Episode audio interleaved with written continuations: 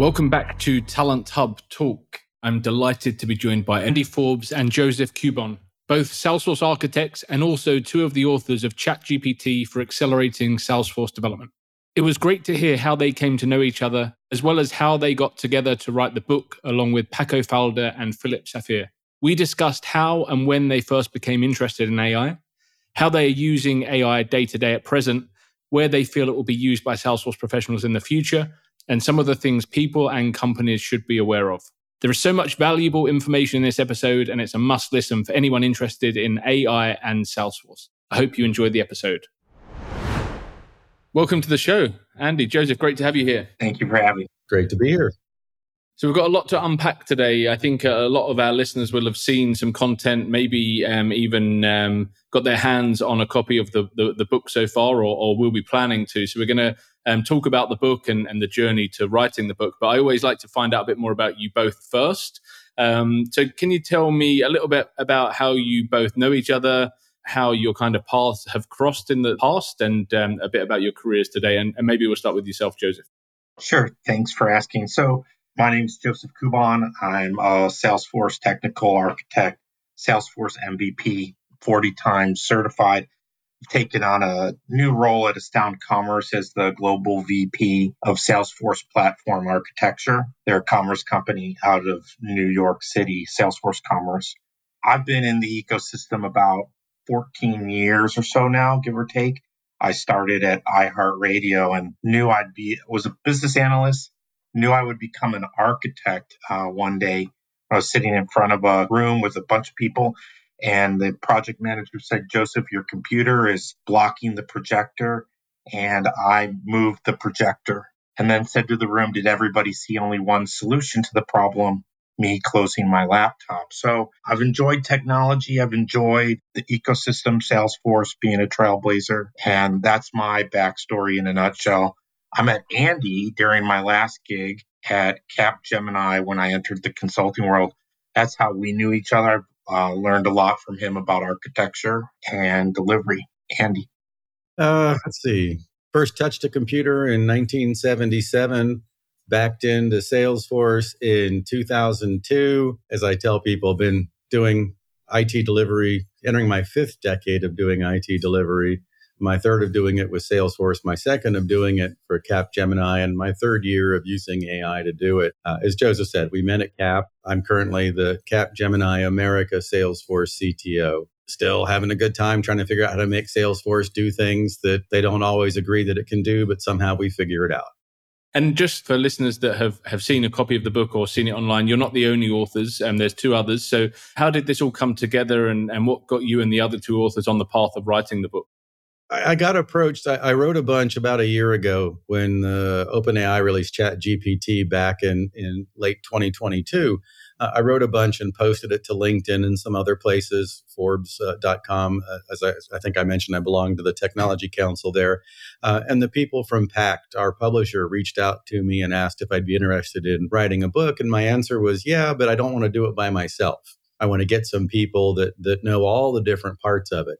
And that's when I reached out to, to Joseph, uh, to Paco, who is the Capgemini Spain Salesforce CTO, and Philip Safir, who at the time was basically in charge of delivery for the Capgemini America Salesforce practice. Philip has subsequently left Cap as well, but but that was his role. So I figured I kind of had the A team here of people to help put the book together. Would make me Clubber Lang, no, Mr. T. How was that, Joseph, to be pulled in and uh, and seen as uh, as someone that could be a uh, valuable author to the book as well? I appreciated the opportunity. I had not thought about actually writing a book before, but I'm very prevalent, or I make a point of getting very involved in the Salesforce ecosystem as an MVP and speaking at the conferences and at Dreamforce last year, I spoke with Andy Bergman, the Senior Vice President Trailhead, on a panel about how our roles as Salesforce administrators or architects would be evolving with AI.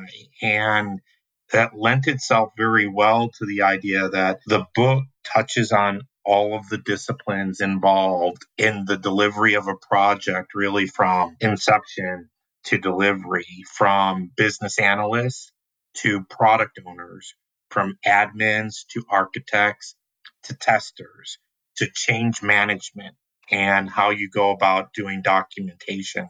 There are segments and chapters written really for everybody who's involved in the delivery process. It's not just hardcore sit in front of your computer and I'm going to be a coder. Although those sections are in here, it helped everybody in that delivery lifecycle understand how their role can be positively impacted through the use of the technology. Yeah, nice. Uh, Andy, I picked up on something you mentioned before around uh, obviously the, the periods of time you've been working with different things. And you, I think you said three years um, working with AI. And obviously, it's very much front and center right now. Everyone's talking about it. You know, the world went ChatGPT crazy over the last kind of year or so. So, three years ago was when you started working. When did you first become interested? And what prior um, AI tools or use cases in the Salesforce space have people maybe not seen, not noticed, but have been around and been used? I first encountered AI reading trashy science fiction novels in the 1970s. in college in the late nine, in the late 70s and early 80s, took a couple of different classes, a, a, Lisp programming class and a philosophy class on AI. The basic debate in the philosophy class is would AIs ever meet the Turing test? Would they ever be people? Well, no, they're not, but no more than cars or horses, but they still replace them. I've encountered AI several times in my career subsequently, but it's never been directly useful until maybe the last 10 years. And, and I want to touch on the fact that there's two flavors there's predictive AI and there's generative AI. Predictive AI has been around for a while now. It's why you're, you're, you know, when you use your credit card somewhere odd, they, they go, huh, maybe that's not you. It's when you, when you apply for a loan, it's all of that right now. Uh, Salesforce has had predictive AI. I mean, was it 2018, 2017, Joseph? 2018 when they made the big made the big push at Dreamforce. Yeah, I was I was there and I had a client that was there and and they basically went to Salesforce and said, "Who do I make the check out to?" And I think it was sometime the following year before they could actually buy what they were looking for. But Salesforce has been doing predictive AI for a while now, five, six years it's generative AI that in the last couple of years, in the last year for sure, has gotten front and center and gotten everybody fired up. How would you explain the differences then uh, for someone that doesn't know? So, predictive AI is generally consumes a bunch of data. For example, all of your leads and opportunities for the last three years and looks for patterns. That's what does lead scoring that says, you know, something, this lead gets a higher score because I'm going to predict that it's like a bunch of other leads that got converted. Generative AI, as it says, generates content. It generates new novel content so that people that run the large language models have, con- in most cases, have consumed the entire internet and more so that it has all that knowledge in its head. So when you say, I need Apex to do a call out to send the account address to uh, an external system, it knows what you're talking about because it's consumed all of GitHub, all of Stack Overflow, all of the internet, and it can generate that new and novel content from from a single prompt. So it, for generative AI, it's not consuming you know fifty thousand lead records from the last three years. That's predictive AI. Right now, you'll find people that because generative AI is cool, want to use it to do things that frankly it's not really a fit for. It's a it's a fit for what we use in the book for writing documentation for writing code you know for getting directions on how to do testing. But it's not necessarily something that's generative ai is not going to predict which lead of the 50 that have been assigned to you is the most likely to have you down in the islands vacationing next winter the easiest place to see predictive ai in everybody's daily life ben is when they go and they purchase something on amazon and Amazon says, and other consumers also bought X, Y, and Z because they're looking at the pattern of related products for purchasing and suggesting to you you forgot to buy the other things you need. Yeah, it makes sense. You uh, just then, uh, Andy, you mentioned a couple of um, things that the book touches on around how the products that are available can be used, the tools can be used to, to help people in their day to day job. Um, Andy, how do you see AI changing the roles of Salesforce professionals, not just the day to day tasks that, that can be done, but overall, like what, what, what do you see the changes that are coming? And do you think there's certain roles that will evolve quicker than others? I can tell you how we use it in the, the organization I'm a part of. And that is as an assistant, as an accelerator. It's not going to replace people. I mean, I mean, who knows? I can't predict the future, but right now, from what we're seeing, it's not going to replace people. What it does, though, is it makes you faster.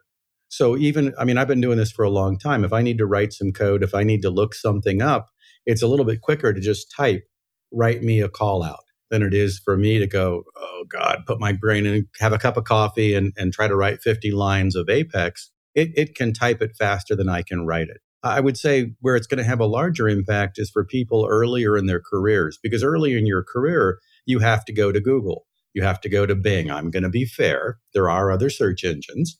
Uh, you have to go research stuff. You have to read the Salesforce documentation. You've got to try to make sense of it. Maybe you go to Stack Overflow and see some examples. It can take a while, and, and it's going to shortcut all of that because just like I would do it, you'll you know the, the more junior people, all they have to know is it's it's a call out, and they then they write the prompt. Whenever the address, whenever the account record changes and the address changed, send the new address to an external system. It's way faster to type that prompt than it is to go figure out how you do an integration, what an integration pattern is, how you write the Apex, how you set up OAuth, how you get a connect. You know, it just it takes care of all that for you. So it's it's going to accelerate. I think for a lot of people, it's going to make them much better at what they do, and that's spanning testing, writing code, doing configuration, writing flows. That that's one of the chapters in the book that belong to Joseph.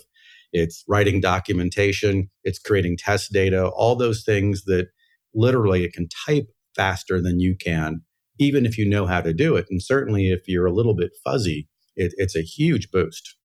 What about Joseph at the architect level? Then you both operate at the architect level. A lot of the tasks there are the the lower level, like you said. But are you using it day to day as an architect?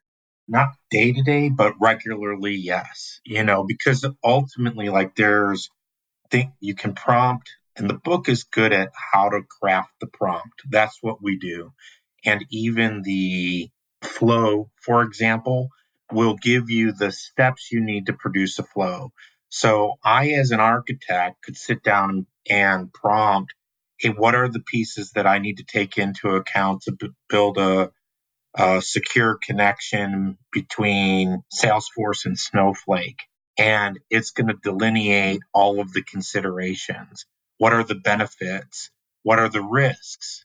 You know, and uh, you're going to get the generative AI go ahead and spit back to you, these are the things you need to consider. And do you have you addressed all of those in your design? You know, well, I didn't think about that in my design. I need to go ahead and put that in, right?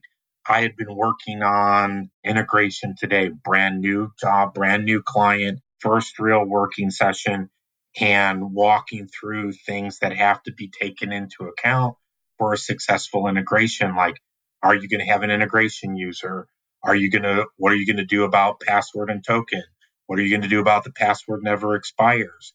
If you use a regular user account and your password expires then you're going to go ahead and break your integration and some of that might be common sense to us as architects who are doing the hands-on the keyboard work but when we're having to present that documentation and a delivery to a new set of customers, we're able to accelerate how we ramp them up and get them familiar with the concepts and the scalability of our designs. And ChatGPT is going to help with that. I mean, it seems like a no brainer, right? Like, even if it's used as like a safety net, right? What didn't I think of? I'm going to come up with all the ideas I have, but what what's the thing that was in my um, blind spot that I didn't see? Like even for that use case, I think it makes sense, right?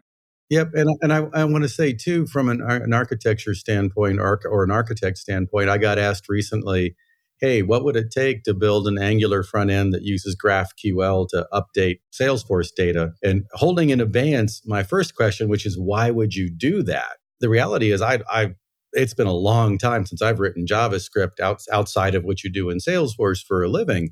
Uh, and I was able to go in and, and ask ChatGPT, hey, I need to build an Angular front end that uses GraphQL to maintain Salesforce data. How would I do that? And in half an hour, it it walked me through the different parts. It told me what's server side, what's client side, how I would build it, what the tools I need. It recommended some of the tools. It recommended training.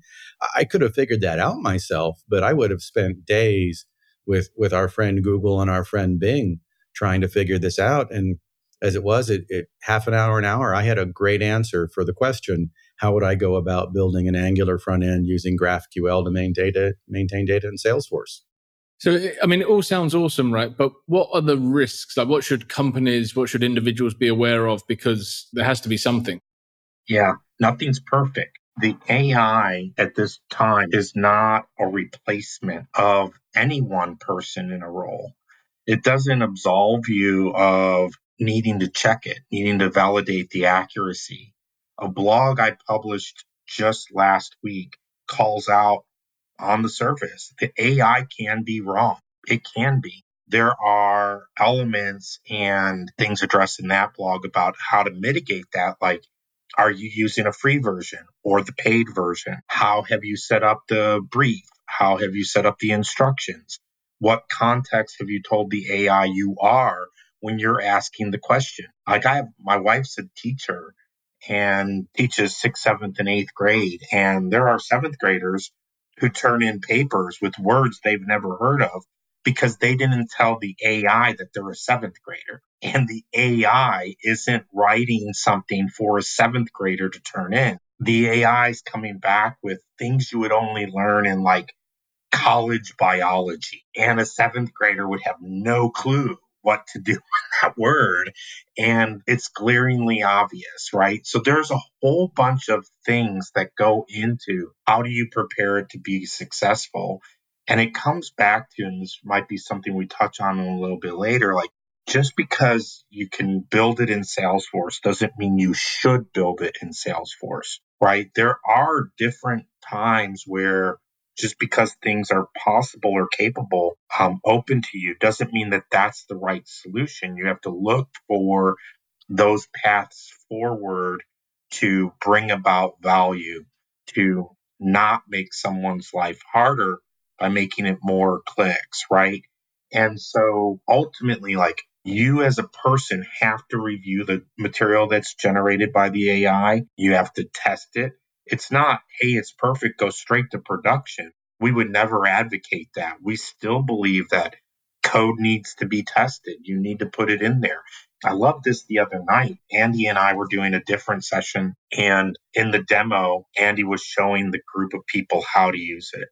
Andy knew to ask the OpenAI to generate positive and negative test cases. But maybe people don't know that they got to write negative test cases. So you're going to learn a lot just because different people have different expectations. I remember a project a long, long, long time ago, my very first Salesforce implementation at iHeartRadio. And I had a tester create a bug that says you could enter negative credit. And I, as the developer, lost my mind saying, who in God's name would ever give negative credit? Have you ever applied for a credit card and had the Visa come back and say to you, your credit limit is a negative $5,000? Right? So you just have to think through like, what's the intended purpose? What were you supposed to do? What got introduced? What is it doing that it's not supposed to be doing? And humans still have to bring all of those building blocks together. Yep. Oh, well, two things. The first is for anybody that's wondering where I am, it's below freezing and snowing right now. And I live in a 200 year old house. And 200 years ago, stone walls were considered insulation. So my office right now is about 57 degrees Fahrenheit, hence the clothes you see me wearing and the fact that that water bottle is sitting on a little heater. So I'm actually drinking heated water so I don't freeze while I'm talking to you guys. Uh, the other thing I want to say is that for anybody that's watching this, that's still writing test classes themselves, if I could reach through this camera and smack you, I would. Because my gosh, why would you do that? Why would you not take your Apex, drop it into ChatGPT, and say, write me my positive and negative test classes? I get why I get why Salesforce insists that we have test class coverage for Apex, But I mean, they should just add a button that you can push in Salesforce that'll write them because nobody should be writing those anymore. We should all just be having an AI do it for us. The same is true with commenting. Look, for years, we've all been told you should comment. I don't comment my Apex anymore because when I'm done, I'm just, and it works, I'm just going to drop into the tool and say, put in inline comments in a comment header for me and, and credit me as the writer. I mean, these are the kind of things that that we're transitioning to. Again, back to being an accelerator. There are parts of what we've been doing for decades. Well, I've been doing for decades in the Salesforce world that I'm a little bummed because all these things I've learned how to do are are being handled by AI tools for me. Do you think there'll be like certain companies that enforce that that's done, or or inf- or are scared by the concept of that and enforce that it's not done like that? So you guys will appreciate this more than most. When I started doing Salesforce again, 20, 2002, 22 years ago, I can't tell you how many times I tell somebody I was using Salesforce and it was getting pressed by then. This was a couple years after they launched and they were starting to get pressed. I can't tell you how many times I would say I'm using Salesforce and people would look at me and go, You're putting your sales data in the cloud? I mean, come on, guys. Yeah, we all are. Everybody's putting everything in the cloud and no one really stresses about it anymore. AI is the same way. Right now, the same people that 20 years ago were going, You're putting your data in the cloud, are going, You're using AI. They'll get over it. We'll all use it. Yeah. Yeah. I have, I have a similar feeling. So, um, Joseph, obviously you're both in consulting. You've both uh, been in consulting for, for a while. How do you see the role of Salesforce consultants evolving with AI in this, obviously in the Salesforce space? Actually, it's a leverage from uh, what we were just talking about. It's all about accelerating value. I think that the opportunity for consultancies is to deliver the more rudimentary stuff quicker, like an Apex test class and the stability of the code. And it opens the door for more value added strategic initiatives. If you think about delivery in an ad on typically a cloud development, it um, is very iterative. Most people would presume it's agile in nature, right?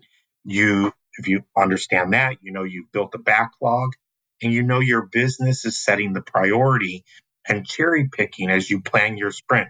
Let me do this, this, this, and this, right? There's a certain amount of work that you have that runs the business.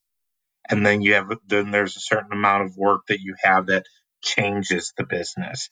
And the run the business work always edges out the change the business work from a priority perspective. And so as you do, as you can get better at and deliver the run the business work faster, you have more opportunity for the change the business work. And you can bring about more value by turning attention to what you've, what you're, the strategic items that you're getting to that would normally otherwise wait, right? If it's very quickly, like, you know, fix the validation rule, boom, done now you've got more time in your sprint for building a new marketing campaign, right?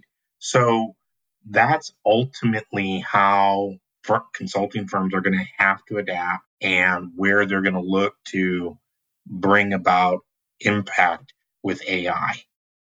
I don't want to talk too much, guys, but I do want to make the point that one of the things we talk about in the book as well is taking existing, there's actually a chapter called uh, working on Apex somebody else wrote. And one of the things we do is demonstrate that you can take existing code, drop it into the, an AI, and say, What's wrong with this? You don't even have to say, This is what's wrong, fix it. You can literally drop it in and go, How would you fix this? What's wrong with this? What, what things did this programmer do that they shouldn't have done?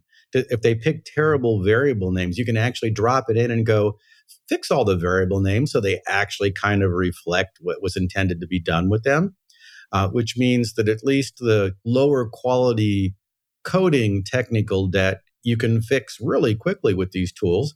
And it'll do a pretty good job of analyzing some of the more complex code with much more subtle technical debt. So I think one of the, the things that, that Joseph and I have talked about is the idea that, I mean, what slows all of us down in, in mature orgs is you may not want to call it technical debt, but it's just the complexity of the existing org, with some of it being technical debt. And if if we can drop an, you know, parachute an AI in and have it address some of the technical debt so that the new stuff can be done more quickly, if we can have it clean the org up, if we can have it recommend the best way to implement some of the new stuff, I think that's going to be hugely impactful. But it is not going to be, you know, click, click, and you're done. This is the kind of thing where you're going to need a Joseph, uh, a Paco, uh, somebody that not only understands Salesforce really well, but really understands the capabilities of the AI tooling. So I'm optimistic that the kind of firms that Joseph and I work for will continue to be relevant for years to come. And it's it's really interesting that you comment about poor code or historically written poor code because now there's kind of no excuse for that anymore, right? Like maybe in the past, um, someone putting poor code into an org was it wasn't acceptable, but it kind of happened, and people made careers, unfortunately, out of doing that. But there's no excuse anymore. Code needs to be maintained under any circumstance, right? And it might not necessarily be was it poor code but it could have been the methods that were available to them for writing that code at that time. If you open up a mature org, one that's as old as Andy, and you'll see that some of it is written on API 17. Well, when we're on API 57, 58, 59 now, I forget the number, right? There's a huge difference. And even as Salesforce sends out communication, we're retiring these a- API numbers and everything's forward compatible and we're not going to break anything, but you still should go change your things. There have been logic changes in methods over time, and methods have been deprecated and replaced. And so it's not that it's necessarily you're not intending to say someone wrote something bad. It's they wrote it with what they knew at that time.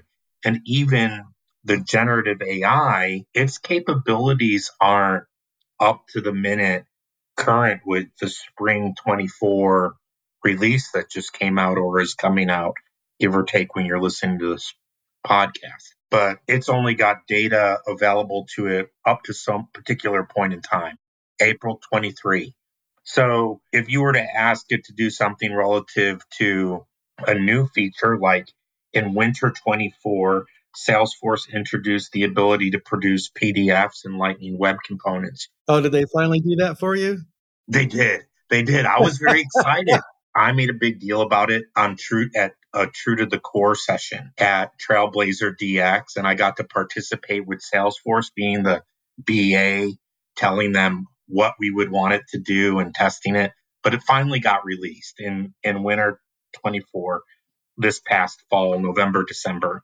And so now you can produce a PDF in a Lightning Web component calling PDF drivers and rendering it that way inside of Salesforce. But if you were to ask ChatGPT to do that, it would not know because it's only got material as of April 2023, right? So you have to keep that in mind, right? Some of the newest things you want to do, they're not available in AI. Andy, I'm going to uh, a forward-looking statement. How, how, do you feel the the next couple of years? What do you feel it's going to look like as we see AI really start to be rolled out across the enterprise? Well, I'm, I'm going to start by saying that uh, I don't know what the retirement age is in Australia. In the U.S., it's somewhere between 65 and 67, and I'm getting pretty close. So at this point, this is more for fun than anything else. And having said that, it does look like there's going to be a lot of AI everywhere. My suspicion would be that obviously Salesforce is adding AI features. Uh, other other companies, you know, vendor product vendors like Adobe, like SAP, like Siebel, like Microsoft, obviously, everybody's adding AI to their their enterprise applications as quickly as they can. I also think there's going to be enterprise AI uh, you know the the Google Vertex, the Amazon uh, Azure OpenAI, the the Amazon Bedrock. We're going to end up in a world where Salesforce we work with AI tools in Salesforce and we integrate Salesforce with enterprise AI.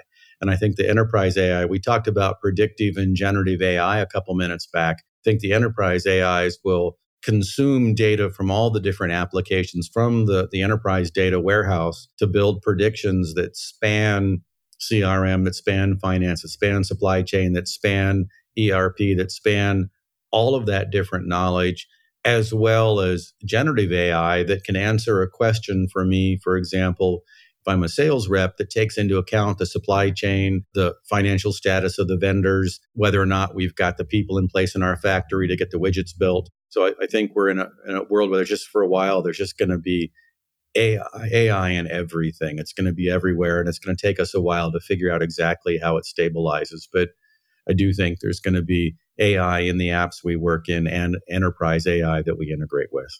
If you look at the advancement of technology even during my lifetime, right? And there are those moments in time where different industries have have to incorporate technology in order to continue. Anybody remember Kodak? Another example is I bought a brand new car in November, a, a 2024 Honda Accord, and the thing can tell me not that I would recommend this to anybody. Please don't do this. but I had momentarily taken my hands off the steering wheel at an intersection with my foot on the brake. I lifted my foot off the brake. My hands were going back to the steering wheel, and the dashboard said, Put your hands on the steering wheel. Like it knew I was not stopped and my hands weren't on the steering wheel and warned me so like that's the that's how smart cars are now, right? We're seeing cars that are being tested without a driver, learning the roads, being able to detect there's a pothole, there's construction. I have to reroute myself. Our Google Maps, like that wasn't what Henry Ford thought about, right? And people were afraid, like, hey, we're used to horses, we don't want cars. And now it's we have cars that drive themselves. We're going to have to get accustomed to the fact that we have smart homes where our appliances can manage things. We can open garage doors or warm up our house from our telephone. Everything's connected, right? What was the buzzword? The internet of things at the IoT, we're continuing to evolve. This is that next evolution. And we either have to embrace it. I put on my blog, you're either riding the wave of change or you're beneath it. So, just a couple of final questions. The the book you kind of touched on um, different different skill sets or, or roles or, or, responsibilities within the, within a, a, delivery team that could utilize it. But who, like, when you sat down and thought, right, we're going to write this book, who who is the target audience? Who's going to get value from it? The people we work with every day. I don't know about Joseph. I wrote what I wanted to hand to my team at the beginning of every project. Yeah, I do feel that I'm making the case where I'm at now that the book is going to help us with the regular delivery, as Andy said, the people on projects, getting them to understand how we can get to other accelerators quicker, the strategic work if we embrace the book. But I also want to get it in front of clients or people. A blog article I wrote a couple weeks back is how do you tell an executive that they need to embrace AI? How do you overcome resistance you have um, when people are like, we're not ready for it? You, you have to think through, you know, if you're concerned about saving money, if you're concerned about increasing revenue, like the you have a stake at understanding the this technological revolution and you can gain that insight from the various chapters of the book. You know, if you're a product owner and you're having to manage it. And you and you're a product owner, you're supposed to be in the business, right? Understanding business operations. When someone turns around and says to you, you know, do you have a process map for your sales process? Right? Well, no, generate me a sales process Visio file. Boom. Right? You know, I need a logo for marketing teams. I need a logo for a podcast there's new the the GPTs, the branded GPTs that are coming out. You can ask for for a logo. Can t- ask you the color palette you want to use, how complex, modern, antique, and it spits out logo pictures that look great. And you think like, you know, the graphic arts industry is being impacted by this, but think about what that does for your marketing team. There's a point in time where like it's another good iHeart example. We were we had to drop everything, a development team, we had to drop everything to do a campaign for Taylor Swift's Red album when it was coming out. Um, Bob Pittman said we're going to be announcing on every radio station when we're going to be playing the Taylor Swift song on a different radio station we own. And at Clear Channel, we knew all of that. We knew what the radio play logs were like so that if Taylor played at 12:05 p.m. on KZEP, we could direct you to Q101 at 12:30 to hear the song again. And so all of that is to some degree AI, right? You're taking your data and you're telling somebody something's going to happen in the future. If you could accelerate that campaign or that idea on the heels of the Super Bowl and go do something and immediately respond to something that's happening in the marketplace and make somebody aware that your existing product already answers a need in the marketplace. It's time to market, time to market, time to value.